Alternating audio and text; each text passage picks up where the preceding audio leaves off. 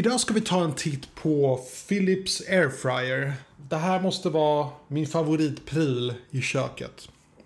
Mycket nöje.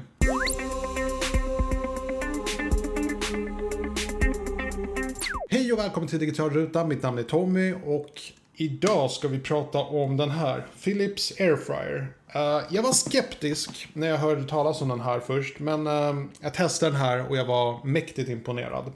Så vad det här är i princip är en varmluftsugn. Även om det är lite annorlunda teknik och det är en mycket snabbare typ av uppvärmning än en varmluftsugn. Men den gör i princip samma sak som en varmluftsugn. Jag har provat sådana också och jag måste säga att den här är helt klart bättre. Det enda som kanske är en nackdel med en sån här det är att du får inte riktigt plats med lika mycket inuti behållaren. Men jag måste säga, den här är helt fantastisk och jag, jag får inte betalt för att säga det här. Vill bara att vara tydlig med det. Utan det här är min genuina eh, åsikt att den här maskinen är helt otrolig. Ingen överdrift. Jag har använt den här dagligen i flera månader. Den är så pass fantastisk. Jag älskar att använda den här till allt möjligt. Ehm, jag brukar till exempel köpa eh, vanliga frukostfrallor och så brukar jag ha dem i frysen. Ja, yeah, jag brukar ha dem i frysen.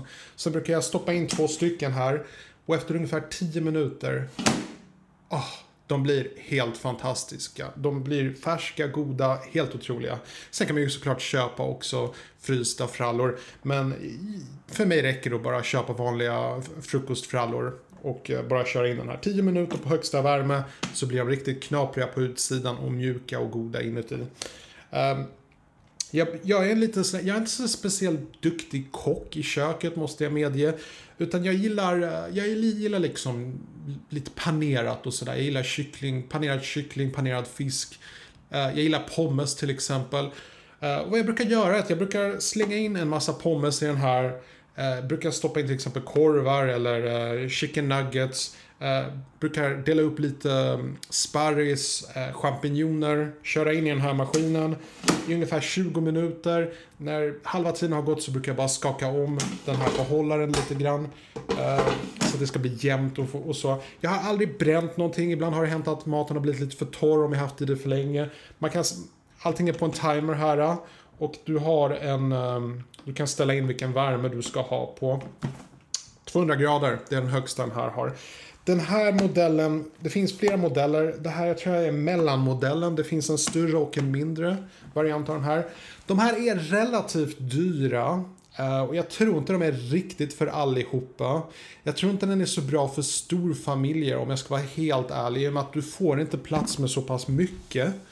Eh, den är perfekt för bachelors eller för familjer till exempel som min familj där jag gör min egen mat, min fru hon gör sin mat. Så eh, allt är möjligt. Jag bara säger att jag tror inte den här riktigt klarar av att göra måltider för hela familjen. Det går om du kan tänka dig till exempel att koka pasta samtidigt som du tillagar köttet i den här. Då funkar det hur bra som helst. Men det som är så fantastiskt med sådana här maskiner, det är att du behöver inte ha i någon olja.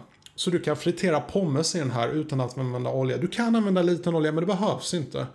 Så du har inte samma doft som du får från fritös, för här på baksidan så har du ett slags filter som... Eh, jag vet inte hur det funkar, om det är någon slags voodoo magic eller hur de gör det, men det kommer ut lite ånga ur den här, men den är doftlös. Så den är helt fantastisk. Jag är jättenöjd med den här. Uh, tung sak. Speciellt när du ska prata i fem minuter om den så är den väldigt tung att hålla i. Men jag är fruktansvärt nöjd med den här. Rekommenderas starkt. Ja, den är dyr. Uh, men om du vill till exempel tänka på hälsan, du vill undvika att använda olja och sånt och du vill kunna uh, luftfritera dina, din mat så är den här faktiskt väldigt fantastisk. Behållaren i sig är väldigt enkel att rengöra. Det är egentligen bara en behållare, sen kan du trycka på en knapp för att få ut den här inre delen. Bara köra under vatten. Um, väldigt enkel att rengöra. Inga problem med den här. Så det är en helt fantastisk maskin. Jag måste säga den är väldigt tjusig också, väldigt fin. Ehm, så Philips har gjort två av mina favoritprylar hemma.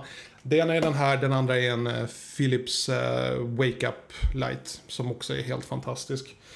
Så det var allt jag hade för idag. Har du några frågor eller funderingar kring den här så kan du skriva ner i kommentatorfältet nedan. Tyckte du om den här videon, tryck gärna på gilla-knappen. Och så passar jag på att önska dig en trevlig fortsatt dag. På återseende.